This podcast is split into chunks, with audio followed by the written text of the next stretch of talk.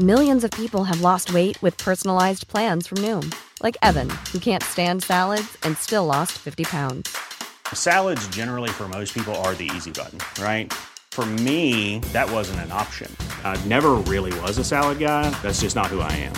But Noom worked for me. Get your personalized plan today at Noom.com. Real Noom user compensated to provide their story.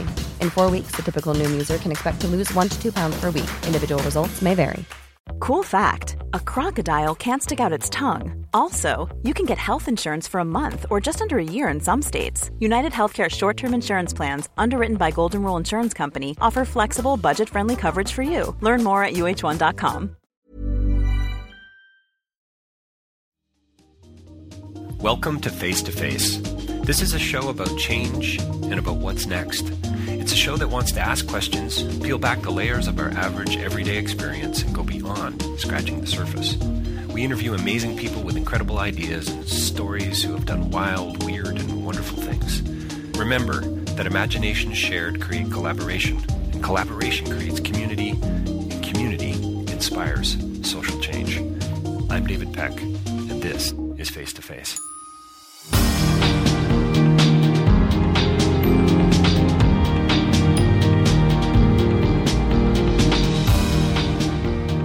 So today's interview is about cotton. I know it sounds kind of dull, it sounds kind of interesting, but the reality is that most of what you're wearing is probably made of cotton. I know it is for me. Uh, and uh, we're, we're talking today to a professor out of the University of Guelph who's written a new book called interestingly enough, Cotton, Adam Sneyd. He's a political scientist, he's a good guy, he's got a great sense of humor, and he's also an international development scholar and, and quite an expert when it comes to commodities. So uh, you're going to enjoy this interview, period. Uh, we, we, we, talk about cotton, we talk about this, uh, you know, fabric uh, of our lives. We talk about how. Um, what, what, does it mean uh, to be an ethical consumer? What does it mean to to actually shop you know, with some sort of uh, idea about others in mind. I mean, how odd is that? We talk about clothing poverty and and being and being uh, better consumers, being better citizens. We talk about the Better Cotton Initiative. We talk about organic cotton and about anti-globalization. You're going to love this interview. So do stay tuned and check out Adam's book. Cotton. You can find it uh, online. It's Adam Sneyd uh, coming right up. Don't forget davidpecklive.com for more interviews Uh, uh, and also uh, about my book, Real Change is Incremental, and also about uh, opportunities to book me as a public speaker. And don't forget rabble.ca for even more interviews from me, but also from others as well. Coming right up, Adam Sneyd, and we're talking about cotton. Well, welcome to Face to Face. We're joined by a very special guest today, uh, Associate Professor Adam Sneyd at the University of Guelph, in fact, on campus. And Adam, thanks for joining us today. Well, thanks so much for having me, David. Yeah, no, no problem. So, so I was going to pronounce your name Sneed, but then, of course, you, you quickly corrected me before the, uh, the, the recorder was on uh, rhymes with laid or paid. So it's so we got that sorted out right out of the gate. It's, Sounds uh, good to me. Yeah, yeah, it's good. So we're going to talk, I, I, think, about a whole lot of things. Uh, looking forward to this conversation for quite a while. But but your your latest book, Cotton, um, it's it's hard to know what it's about uh, based on the title. It's, uh, it's well, the, the resources series that, that it falls in is, is pretty straight up. So yeah, the, the yeah. other titles in the series are all one term: coffee, yeah, oil, diamonds, and, and and the idea I think behind uh, the series is really to, to, to for authors to peel back the politics of, of whichever resource or commodity uh, they're writing about. So John Perkins, uh, who, who I'm a huge fan of, author of Confessions of an Economic Hitman, one of my favorite books of all time, says, quote, an important expose of the cotton industry that opens our eyes to the way many businesses manipulate the media and all of us. A telling example of why we all should look for and expose the story behind the story, close quote. I mean, there's so much going on just in that quote alone. We could talk about the story behind the story. I mean, mm-hmm. I think, you know, and so many places to start, but and I want to get to your afterward, because in a way we should almost be talking only about that mm. to me in, in the book. But tell me what what is political economy? Well, I think it's it's just a it's a recognition that if if you approach the study of a, of a resource or a commodity um, from a purely economics kind of a lens, you might miss out on some of the situation of, of the economics of that resource in politics. So I guess it's political economy is just a, a simple recognition of the fundamental inseparability of politics and economics. When you try to do an analysis, you need to always take account of, of both at the same time, and it's methods or analytical tools to help. Um, students to help people across society really understand the linkages and the fundamental connections between politics and economics. And as you look back uh, uh, as an academic, and you know your your time in Australia, and maybe we'll talk about that and, and, and what you've the traveling you've done and so on. Would you say you've always been a bit of a political economist? Well, I think one of the the first uh, formative experiences here was just uh, finishing high school and and being able to attend uh, the New Democratic National Convention at a very dark time for the party. I think it was 1997. So I was it was in Regina and I was reading uh, some books by Jim Laxer around the time. And I think reading James Laxer's books, I really got a sense for okay, wait a second, you might need to look at both politics and economics together if you want to get to the story behind the story. Uh, you, talk, you talk about in the in the book about uh, meeting somebody, and it's uh, having having a conversation, and, and I think the line is, uh, uh, you know, um, how, what, what was fascinating for me was the kind of, I guess, the implications, the splash and ripple effect. I mean, obviously, you've been thinking about all these things. There was a bit of a tipping point. There was a bit of a, an edge of this conversation that led to cotton. Mm. You know, and you say, "I was hooked after this particular." Can, can you tell me about that story? Because clearly, there's a. I'm always fast. I mean, talk about the story behind the story. It apparently started with a person, which it, I think is amazing. It right? did. It did. I mean, I was I was finishing up uh, my master's degree at York University, working with Daniel Drache, who was an you know, eminent political economist uh, of, of uh, Canada's resource economies, and. Uh, and I, I, got on the, the subway to my, my phone was broken, and I ended up uh, in a in one of the cell phone stores at, at Yorkdale Mall, having a conversation with with somebody else who had just finished a master's degree about their family in Uganda, and, and uh, the challenges that they were facing with respect to cotton. And, and I was totally hooked because I had just finished this project on the historic efforts of developing countries to try to make world trade work better for development across the global south. So there was kind of a dovetail. Well, this cotton issue in the global south seems to be pretty prominent. And, and this, this individual here is telling me a direct link. So it was a relational thing mm-hmm. Um, mm-hmm. from that point forward. And that's, where I went with my PhD to study. Well, I just love the, the, the, the, importance of the average and the everyday, mm. you know, the extraordinary in what appears to be a meaningless subway conversation. Right. right? Yeah. It mm. kind of changed the course of your life in, in some regards. Mm-hmm. And yet it, you wouldn't have got there had you not had the, the history, probably, right? Mm-hmm. Had you not been doing the work at York and so on. Yeah, I mean, I could have just gone on in a, in a, in a, in a more academic direction, but right. I think by having that relational, you know, that, that kind of moment, I was able to, to focus my studies on something that I knew really mattered for people outside of the university. And that I think from that point forward, it was all about okay, using academic tools in order to explain and speak to real world challenges. So you're a professional academic, and yet, can I say, is it fair to say there's a, a little bit of a tone? With respect to academia in in the uh, in the book, the way you approach it, not not a not a disregard or a disrespect, or but but an acknowledgement maybe of its limitations. Is that? It? Well, I don't think I'm. I don't think I'm under any illusions. I don't think many academics at this point uh, are, are, under uh, any illusion to having uh, the truth, the the sole right, story. Right, I mean, right. we have lots of uh, lots of uh, tools that can help us to get closer to, to reality. But yeah, I think I think in, in especially my field and, and studying uh, global resources, global commodities, uh, there are many people who don't acknowledge the biases that they bring to the table, and and so maybe that's the tone you're talking about. A little. Well, page one. How about how about the soul route the hard knowledge? Right? Yeah. Uh, uh, yeah. You, you, talk about students asserting abstract mathematical models, right? Mm-hmm. First paragraph. Yeah, well, as a, as a political economist, that's what yeah. I'm up against. Yeah. yeah. yeah. I'm up against very convincing, uh, you know, other academics that have different approaches to knowledge, and and and and I'm pushing back against that in, in a way. I think, yes. Uh, in, in, in a way that is it is it about uh, the theory, the theoretical, practical for you? Is mm. it? Hmm. I mean, you've spent, uh, from what I know about your history and so on, you've spent a fair bit of time on the ground. You you you've you've you've connected. Uh, you know, taking those. Uh, let's talk about story behind the story. Right. You've been in country. You've been on. You've been on panels. You've been. Yeah. You know, uh, invited to speak, etc. Uh, yeah. T- tell me about that. That sort of gap or lack thereof? Well, I think one of the best pieces of advice I, I had going through my PhD from a, a, professor was, you know, don't keep doing the same academic thing. Don't keep going to the same academic mm. conference year after nice. year after year. Like, get out there, do something well, do it once, do it right, and then move on to something else. Meet new people, have new experiences. So, so that's been part of the, the process of, of becoming a, an academic studying political economy is just to, to constantly do something once, do it well, and, and move to the next thing. And, and you know, that's, I think that, that opens up a different kind of a world than if you just continually keep doing the same thing. Do you think, do you think academics to some degree uh, live in a, in, a, in a bubble of a sort? And I mean, obviously, it's really always kind of unfair to just lob these types of hmm. questions mm. out because of what they sort of assume and presuppose. But, but I read somewhere recently, it was a, maybe a business book, I don't know, an article talking about how, you know, you really do need to surround yourself with people of different faiths and different ideas and different belief systems and ideologies and politics to, to I don't know, expand your horizon, I sure. suppose. You know, reach out. Well, the University of Guelph is, is absolutely prioritizing this kind of a thing, mm. this kind of mm. engagement, whether it's community within the city of Guelph, whether it's uh, globally.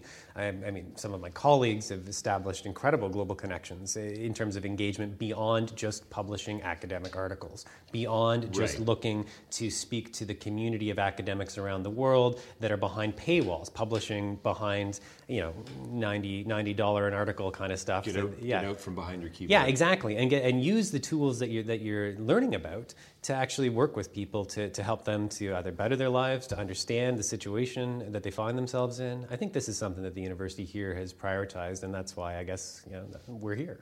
Do you think? Do you think that's where politi- global sort of political change really starts to happen? I mean, obviously, it's got to be top down. It's got to be bottom up. It's got to be you know grassroots, mm. and, and the two meeting somewhere in the middle, I suppose, and, and, and, and embracing and including. But are big changes happening in the universities? This is where the the ideas sort of are.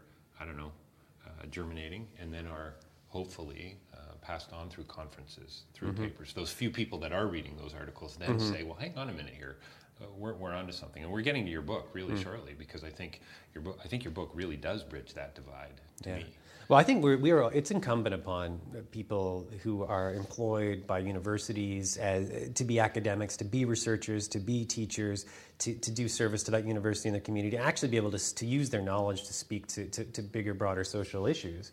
And in, in the case of, uh, of uh, this recent work, I think you know the book here is a little more open than mm. uh, than uh, than it might be if I was writing specifically to an academic audience. I, right. I wrote it with, with my third year undergrads in mind, uh, with with an, as an attempt to try to help them to think through some of the, the intersections between politics and economics on a particular commodity.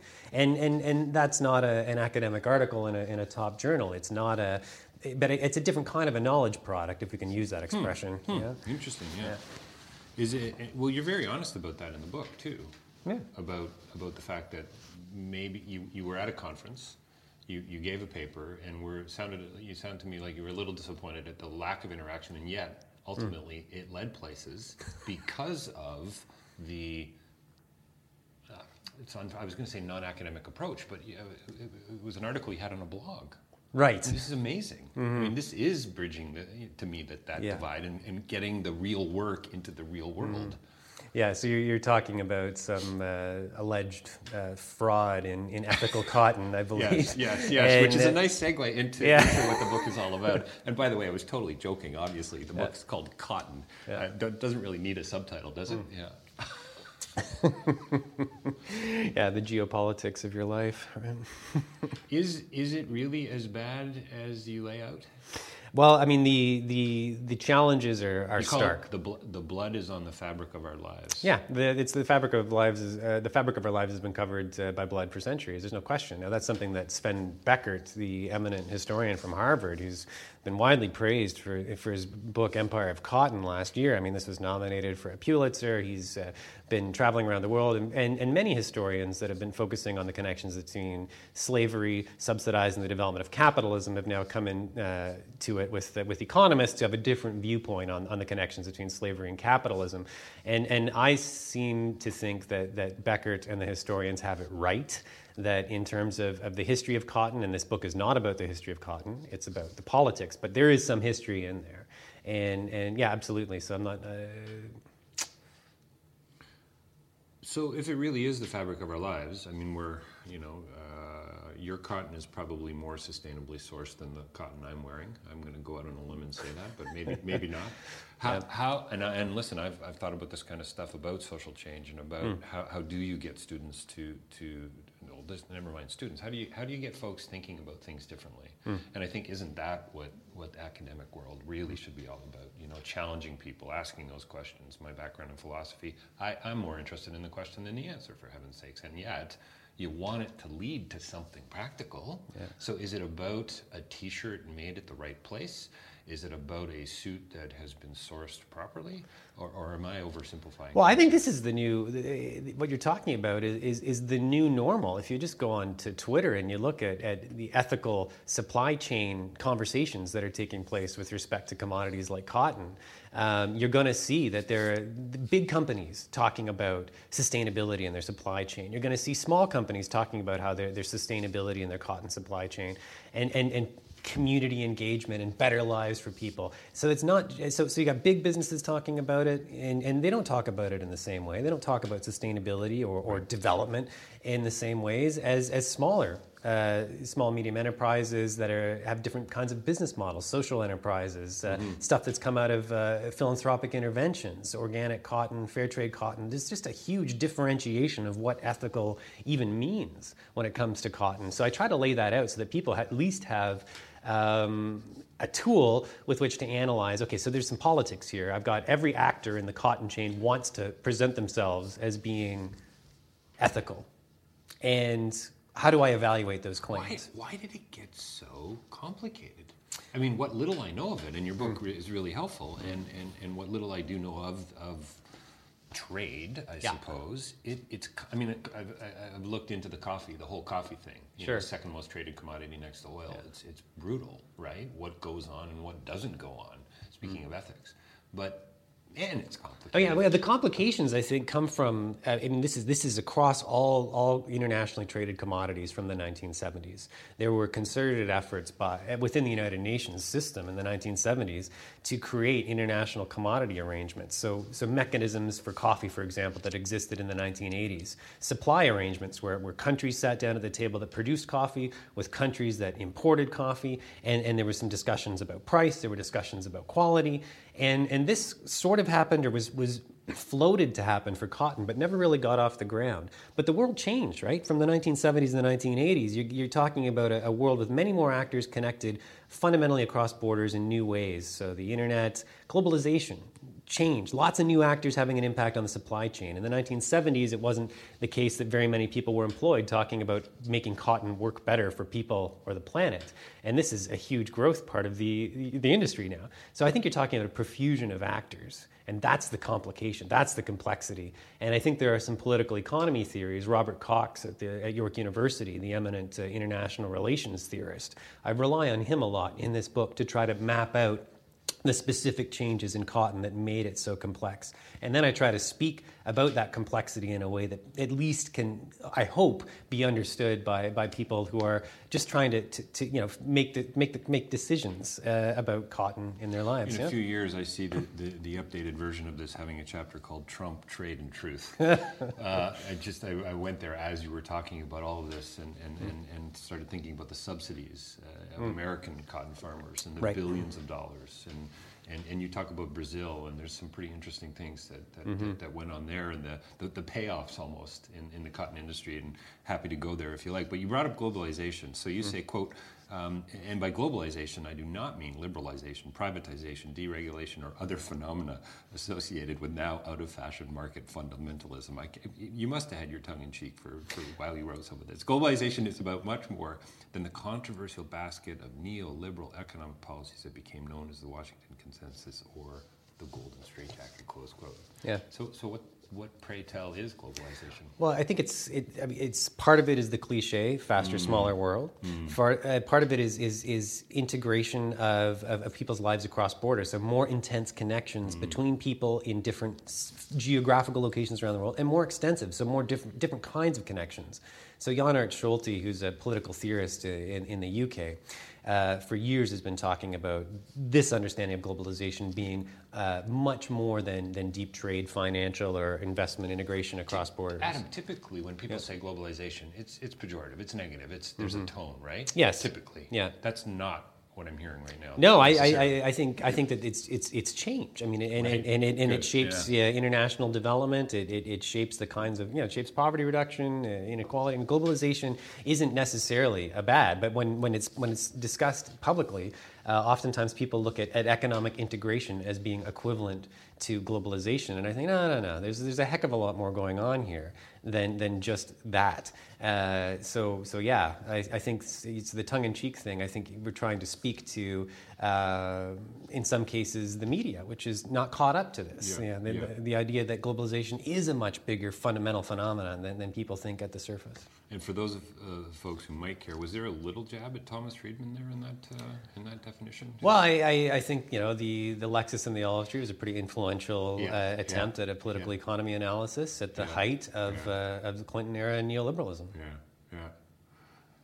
So if it's the fabric of our lives, if it's you know splattered in blood, uh, what what can I do about that? What can what can listeners do about that? What can people who read Cotton do about that? Or for you, is it more about awareness?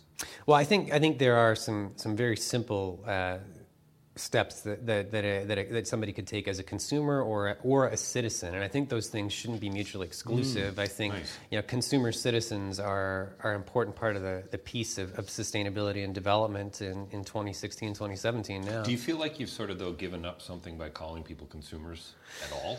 Yeah, well, I mean, people have to clothe themselves, and and say, you know, so there there is a debate. Um, I mean, the used clothing industry around the world uh, is, is, is so massive, and and one of the one of the big things uh, that, that, that, that, many people often think, okay, if I, if I give away my clothes, this is, this is good. And, and right. Andrew Brooks in, in England wrote a book the other, the other year about clothing poverty and you know, the, this used clothing trade, which is just dumping uh, tons of clothes on developing countries. Warehouses, that, like yeah, the, mountains of clothes. So I mean, so so one of the one of the things that you know ethically, uh, morally in your own life, you know, if I have too many clothes and I give those away, do I know if those are going to be going to a country where maybe that country could be producing clothes itself, and now they're clothed in our old clothes? So there are lots of relations that are very difficult here. But it's even just going to the, the store or, or ordering something online. You know, how do I know that that cotton has met particular standards for sustainability, for uh, you know, reduced pesticide use or no pesticide use?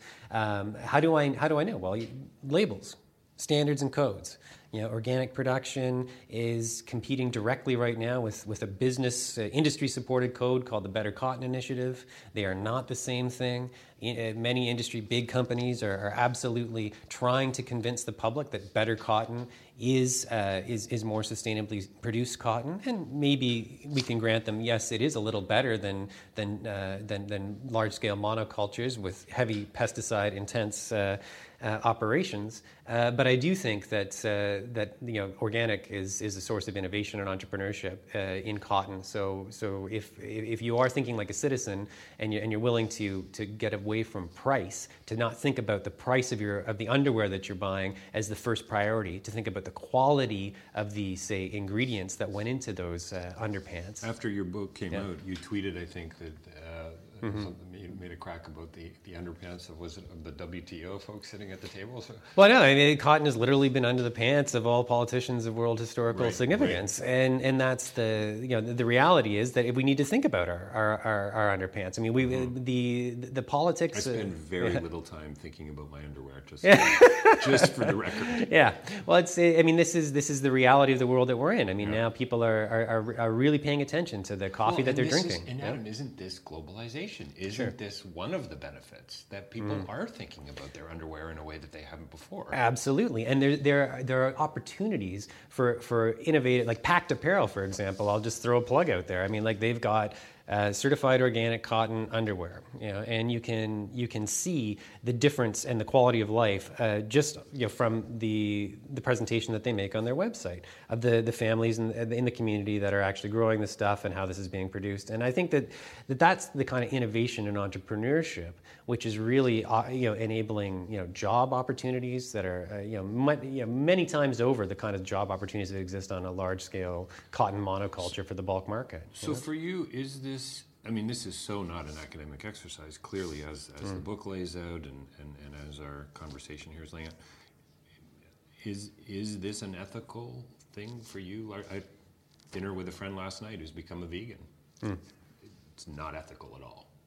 Period. I mean, right. I asked him flat out, "Oh yeah, no, it has nothing to do," you know. Mm-hmm. And he made some kind of deeply unethical joke, and, yeah. and then said, "No, it's yeah. all health." And, and, and, and then later in the after uh, the evening, said made a comment about how uh, you know my grocery bill's gone way down. Oh, mm. great! So this is just about economics, is it? Yeah. Excellent. Well, no, I, th- I think it's not about being sanctimonious. It's about right. actually trying to call out power power is, is something that we don't really talk a lot about in the, in, in the mediascape right now. And, and actually paying attention to who has the power to control narratives on development and sustainability. You need the tools to be able to understand how your approach uh, to the world might be manipulated by large organizations. John Kenneth Galbraith famously wrote in the 1960s about the power of big organizations over the lives of consumers and the power of big, organi- big organizations to control uh, consumer decisions. And this is very controversial. Lots of economists didn't like it, but I think he had a lot going on there. And, and I, in this book, I tried to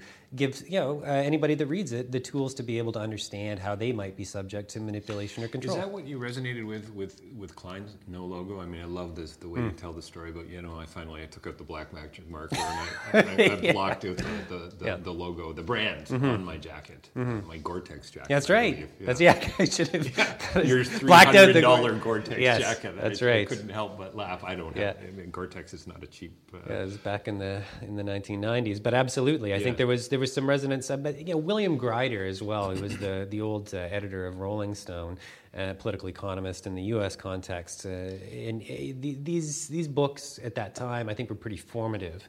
Um, you know, as a, as a young student without any kind of real you know, future plan in, in my mind, I, I, I, was tree planting in Canada. I was bouncing much, around trying to trying how to. How much did you make per tree? Thirteen. Oh, it depends. I mean, in Ontario at that time, it was about it's good money, man. You know, seven to nine cents a tree in Ontario, but BC, uh, you know, Vancouver Island in February, man, that was up to thirty. To unionize. I just seven to nine cents. well, the union the union gigs were, I, I think, a little uh, a, a, little more plush, but uh, yeah. That's a lot of trees, man. You got to yeah. plant. To, yeah, well, about 800, 800 or nine hundred thousand, I think I put in. But I mean, that's. That's uh, hilarious. Piece, piecework. That's a campaign for something. Piecework yeah. basis, right? But uh, no, I think I think you know you're, you're mentioning you know the, the, the, political economy that came out in the 1990s, that kind of ultra globalization, mm-hmm. anti-globalization. Maud mm-hmm. Barlow, Tony Clarke. Uh, you know, there, there, were a ton of, of young people on university campuses across this country, and that's where I came came well, from and, intellectually. And wasn't that a calling out of power, really? Absolutely. Yeah. I think I think the the implications of the end of the Clinton era in terms of the WTO in 1999, the World Bank protests in 2000, what happened in Quebec City eh, the following year uh, around the Summit of the Americas, there were a lot of young people, Teamsters and Turtles, uh, coming with together with young people to think about the the way the world was going and and the, the kind of almost just the, the overwhelming contributions of, of just neoliberal economics or neoclassical economics to informing what leaders were saying at that time was very problematic for me. So I think there was there was a way, uh, and, that, and that comes out in the book mm-hmm, here, where mm-hmm. you know. So the, is, is is is there anything? Are there any passive commodities? What do you mean by that? Well, you refer to the idea that cotton not being passive, and you know, and the sense I got was, you know, every, everything we do affects somebody else. So, so every purchase I make, every right. coffee that's not, you know, fairly mm-hmm. traded, mm-hmm. and so on, has an impact on the economy, on globalization, has mm-hmm. an impact on others. It has an impact on men and women and boys and girls around the world, and I think that's a way of, for me anyway, kind of injecting a little bit more humanity into mm-hmm. this idea of my purchases because honestly, I kind of don't give a rat's ass about the underwear I right, buy. Right, right, right. Yeah. But clearly, I need to start. Yeah, and this right? is this is this is the the challenge I think from from younger generations of uh, of the last you know 15 years uh, in Canadian university campuses. Uh, you know, fair trade coffee has been uh, the new normal for students to be okay. Yeah, I've got to make sure that I that I drink that, and and I think there's a, there's a general, generational issue that's that's happening here where, where, where students are coming out of university really concerned about how the world is working, especially mm. those with a social science background, right. and thinking, okay, well, in my own life and the decisions that I make, how can I actually um, help others to lead lives that they might value more? And and I think one of those ways is to, is to pay attention to the uh, to the to the you know the, the, the consumption decisions that you do make. Uh, and and that's that, that's important for me. I mean, I, I know that you don't want to think about your underwear, and and there were many arguments uh, in the late 1990s about you know if we do define all the problems of the world down to our, our socks and our underwear, maybe we're not going to get very far, right? Right. Yeah, we might we might miss the forest. We might get caught up right. in these individual right. trees, so to speak. And, and but I, I, love that notion of passive active in the well, sense co- cotton cotton is described as a, as a as a soft commodity by right, the industry, right? right? And and I, but it's the hardest to grow, and you can't eat it. I mean, so there's yeah. there's even linguistic issues yeah. or termi- terminology that's a problem when it comes yeah, to these the things. The, that comment about how uh, the, I could taste the bitterness of the cotton in that, that line or that paragraph when you talk about that idea of not being able to eat it. Yeah, is it pretty and and, and it's it's is it undervalued? No, it's not undervalued, but it's underappreciated. Is that a, is that a fair question? Well, I mean, there are many other uh, substitute fibers. You right. know, it's not the only game in town. And uh, you know, hemp and, and linen, uh, wool. I mean, we don't necessarily need the stuff. Mm. There's an industry that's weaved up with maintaining the stuff in our lives. Uh, every uh, organization that, that moves cotton has an interest in maintaining it. And you can't expect an industry to, to produce information that's going to undermine the industry. There are, there are players within, I mean, when Neil Young uh, you know, came out the other year and said, you know, I'm only going to be buying organic cotton, and, and he was uh, immediately uh, demonized by, by high level consultants in the industry, saying, okay, this guy is, is trying to undercut the cotton industry. And, and he just was called out and, and raked over the coals in a bunch of industry publications for having the audacity to question the model. So there are many people with an interest in maintaining a very problematic status quo here, and that's what the book really focuses so on. So I spent, as you know, I spent a fair bit of time in Cambodia. You know, a lot of, I mean, garment industry huge in Cambodia. In fact, without it, a lot of people would, would probably starve. How, how do you answer that? I guess that conservative critic that says, mm. "Well, it's better than nothing." Okay. Well, I think I think different models for industrial production are where development and sustainability will be achieved in the in the cotton supply chain over the next 20 years. So there isn't one solution. There is not. No, yeah. there are multiple uh, uh, overlapping and in some ways conflicting approaches. Mm. I mean, the old the old large scale industrial model with with smaller hands, um, gender highly gendered production systems with you know, lots nice. of worker insecurity. Yeah. Uh, Jeff Ballinger, the the the anti sweatshop expert um, you know, has, has called this out since his initial studies in Indonesia in the 1990s. There, that is a model. It's still in, in play in places like Cambodia, and people do continue to get their head knock, know, heads knocked uh, outside of, uh, mm-hmm. of factories when there are strikes. And, and the challenge, I think, for, for cotton producing countries is, is to figure out what ways that that model is, is past the use by date and what new kind of more you know ethical organic and fair trade uh, smaller scale uh, craft type artisanal scale uh, production might yield in terms of employment generation so actually um, I, I, think there's a huge unrealized opportunity hmm. Uh, at this nice. point to, to to basically recreate uh, an industrial model for cotton that draws on artisanal uh, and, and, is informed by, by craft industries and, and actually employs people in, in, in, not in the kind of factory drudgery context. And this could actually yield a way different cotton system. What I love, what I love about the book and about, about our conversation is you don't, you don't, I'm sure you tend towards the cynic, mm. cynical from time to time. Yes. Uh, how could you not when you're doing, you know, geopolitical analysis? But uh, you sound pretty hopeful. Well, I think it, it, there, it, it's clear that you know, 15 years ago, I couldn't walk into downtown Guelph, let's Yep. say, and find find myself a pair of uh, organic jeans or, or socks. I, I couldn't go online and, and actually um, find detailed accounts of what 10 different uh, you know, organic cotton operators are doing in terms of their community interventions, in terms of the price that people are being paid at the farm gate, in terms of the training women are getting to uh, actually uh, tick the boxes related to organic standards and, and how that has enhanced literacy and, and different approaches to uh, fertilization and, and pest control that don't involve agrochemicals. I mean, like the, the innovation that's taking place on, the, on some of these farms, it- this wasn't really there. This is learning All by doing. benefits of globalization too. To some Absolutely. degree, right? I mean, with in the case of Tanzania's successful organic cotton cultivation, you're talking about Indian uh, and and Swiss. Uh, consultants working together with Tanzanians to develop new approaches to compost, new approaches to trap crops. I mean, you've got in Tanzania farmers that grow organic cotton that, that now can read, that have uh, sunflowers that trap the, the crops that would otherwise be eating their cotton. Um, now they have sunflower oil for sale. Now they have new kinds of botanical pesticides. So they're growing crops to use as, as pest control. Um, uh, it's incredible to see the changes that are taking place. So you can't be cynical. You can't, I mean, this is people working together across borders. So and in a lot of ways, globalization is, is really delivering us a more ethical cotton system, but the, the conventional bulk market stuff So is still pretty covered in blood. So, so it's not just a matter of time because really time changes nothing. I mean, you've got to change opinion. You've got to go deeper. I mean, we're talking about our underwear for heaven's sakes. Yeah, yeah. Things are happening, right? Mm-hmm.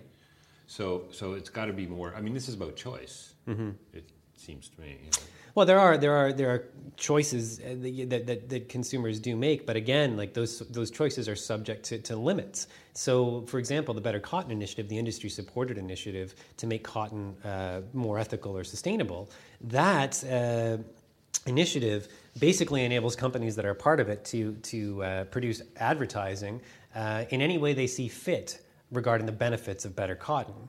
Whereas if it's organic, there's a third party that's been accredited by an international accreditation agency to actually uh, evaluate whether the cotton that's in there has met standards for organic production. So, like the, the, the control systems for organic cotton are far superior, but the uh, ability for, for large companies to just say that they're, they're, they're doing more ethical cotton um, without any of that kind of control system in place, I think is, is still So for the for the big corporations, you can still make money and be ethical.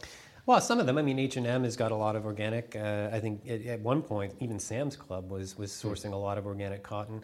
Um, the, the numbers are. Uh, are difficult, like Yeah, with all, sure. yeah, Yeah. To, to actually lock down. Uh, but there's been a, a pretty, uh, pretty steady upwards increase. in It's such a tough call, you know. I mean, everyone loves to hammer Walmart and so Hmm. on, and yet uh, a, a company like this that clearly isn't going too far anywhere too soon Hmm. Uh, changes their fluorescent light fixtures and takes one lamp out of them, and all of a sudden, you know, look at the environmental shift as a Mm-hmm. result of that. And so you kind of have to applaud that in a way. I mean, you have to applaud that. Mm-hmm. No, incremental changes are important. Yeah, and and whether it's uh, you know uniform industry producers switching and saying you know we're gonna we're gonna use a different kind of, of, Right. of fiber here uh, or fabric from a producer that has these uh, standards and codes Sure, in place. yeah, yeah. This stuff is happening, and that's all good as far as I'm concerned. But the it, what I what I'm I guess most fearful of is just the control that uh, that that empowered individuals within an, an industry continue to exert over the narrative about that industry, and and the kind of rearguard efforts to to brand cotton as oh yeah, and cotton doesn't have any food problems. I mean, it's the, Right. the acreage under cotton is, is shrinking over time. And the reality is, most of, uh, of the rotation crops of cotton are being rendered into biofuels. There is a food issue underlying conventional cotton. And organic cotton, you can grow that in rotations with many food crops. So the food security inherently on an organic cotton operation is enhanced for the producer and probably the community around it versus a large scale monoculture operation. So we're kind of back to the soft commodity Yeah. critique, are we yeah. Not? I mean, Yeah. Hmm. this is far more important than we realize. A whole lot more going on than meets the eye. I mean, Sure. that's one of the takeaways from your book, Yeah. isn't, it? isn't it? Oh, sure. I, I mean, another, another, another aspect of this is the financialization. I mean, ev- and this isn't just this is cotton is just one little tiny piece of that, but the overall size of the industry has just been jacked upwards over the last twenty years with the with the financialization. So, so you know, companies that are uh, commodity traders are, are in many ways making much more money on the financial side. So, uh, futures, options, um, speculation of, of, direction of future price, uh, yielding uh, far more value for commodity traders than the actual physical trade itself. And this is the very difficult part of the book, the chapter uh, uh, where, where I'm dealing with, with finance. And this is uh, something that many others working on political economy issues have been attentive to. Yeah, and, and this is in the aftermath of the, the global financial crisis. Just the, the, the sheer number, the volume of financial instruments just kind of outpacing the, the size of the physical trade, and, and traders now having an interest in the, in the financial side right, right. of their businesses in a much more clear way, uh, driving their businesses than maybe the actual physical trade. This is a very difficult area uh, you, you, have to very you have to tread very carefully. You can't you can't make very large statements about it or claims without very detailed research and analysis. But it is a big problem. This uh, financialization of commodities. You're, you're, kind of talking about futures, are you not? Mm-hmm. Sort of yeah. the, the, digitization of mm-hmm. capital. Yes. In a sense. Yeah, right? in, in a lot of ways. Fake trades. Yes. Yeah. Well, I mean, if you don't hold any physical asset and you can still trade in the futures, well, this is the in, the industry wants to, to be able to do this. Of course. And they you know convince Commodity Futures Trading Commission to, that this is this is the reality that, that it should still be the case. Position limits. Who needs those, right? So so freedom, choice, responsibility, ethics, uh, all of these kind of concerns. Sadly, we're going to have to wrap it up in a couple mm-hmm. of minutes here, but the, the these younger people uh, I can say that because of my age, but uh, you know, mm. students coming out of you know seem to care the no logo folk. Mm. Uh, are they at some point just going to say, you know, I have three kids now. I just I just need cheap cotton. I, am going to go shop at, mm-hmm. at, at, maybe Sam's Club or yeah. Well, this is it. Know, I mean, like so we we when you know re, when the when the rubber meets the road, yeah. the financial challenges of, of raising a family. You know, does it does it go out the door, or do prices come down over time? Mm. And it's well, I mean, they're, they're, you know, demand and supply have mm to have to meet here in the ethical market at some point. So mm there will be much more supply coming on over the next five years. There's been a lot of venture capital. I mean, the, even some of the Canadian banks have been fantastic in, in fronting a ton of money to organizations that are taking different approaches to, to everything from growing vegetables to making beer.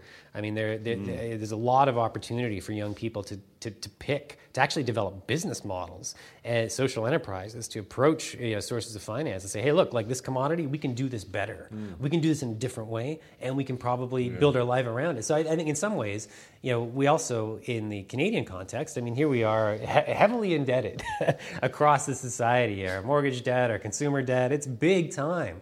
But we have that. We, ha- we have the financial capacity through debt to be able to make decisions. So when I was a, when I was a student on, on, student loans, I would still buy the more expensive fair trade coffee. I went into debt as a student to drink ethical coffee, and that was a decision that I made. That was kind of my normative, you know, political. I can do this because right. I have the access to capital, and everybody across this, you know, across this economy that has access to a loan can make that choice too, if, even if you don't have any money. Um, now that voting with your dollars is a big problem though, sure. because some people do have, and this is the other hand, you know, a, a lot more, you know, uh, votes related to there are a lot more dollars. Yeah. So just before we wrap it up, why? Okay, I'm gonna, I'm gonna go. I'm gonna. I would imagine most of the students here are not going into debt to buy fairly traded coffee. Why? Why did you? Um, I think it was always interested in on, on the drivers. What? What?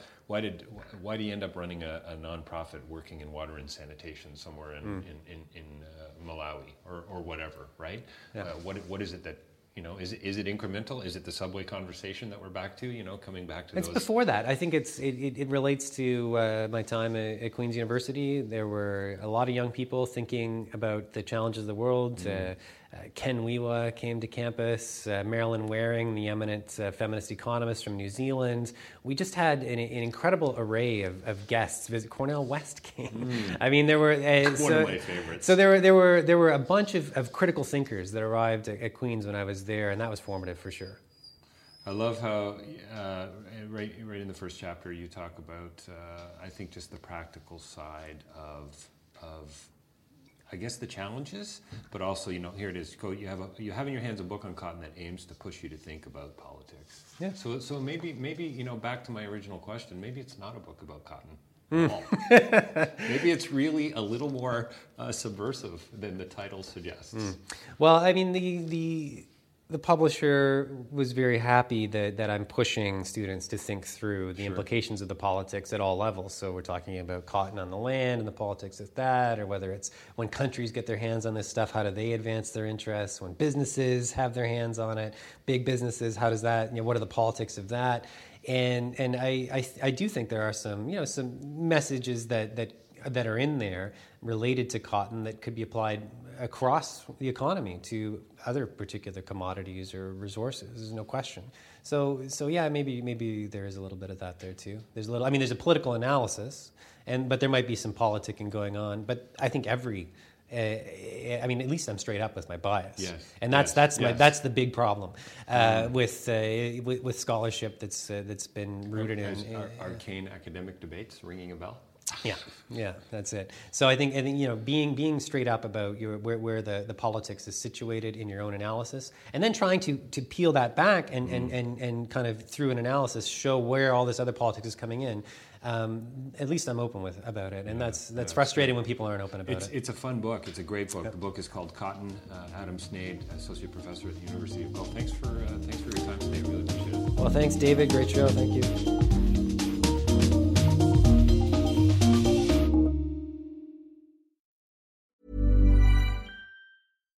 Hi, I'm Daniel, founder of Pretty Litter. Cats and cat owners deserve better than any old fashioned litter. That's why I teamed up with scientists and veterinarians to create Pretty Litter. Its innovative crystal formula has superior odor control and weighs up to 80% less than clay litter. Pretty Litter even monitors health by changing colors to help detect early signs of potential illness. It's the world's smartest kitty litter. Go to prettylitter.com and use code ACAST for 20% off your first order and a free cat toy. Terms and conditions apply. See site for details. Planning for your next trip? Elevate your travel style with Quince. Quince has all the jet setting essentials you'll want for your next getaway, like European linen, premium luggage options, buttery soft Italian leather bags, and so much more. And is all priced at 50 to 80% less than similar brands. Plus, Quince only works with factories that use safe and ethical manufacturing practices. Pack your bags with high-quality essentials you'll be wearing for vacations to come with Quince. Go to quince.com/pack for free shipping and 365-day returns.